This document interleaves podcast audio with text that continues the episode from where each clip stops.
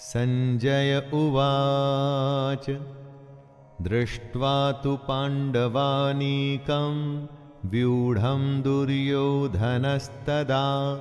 आचार्यमुपसङ्गम्य राजा वचनमब्रवीत्।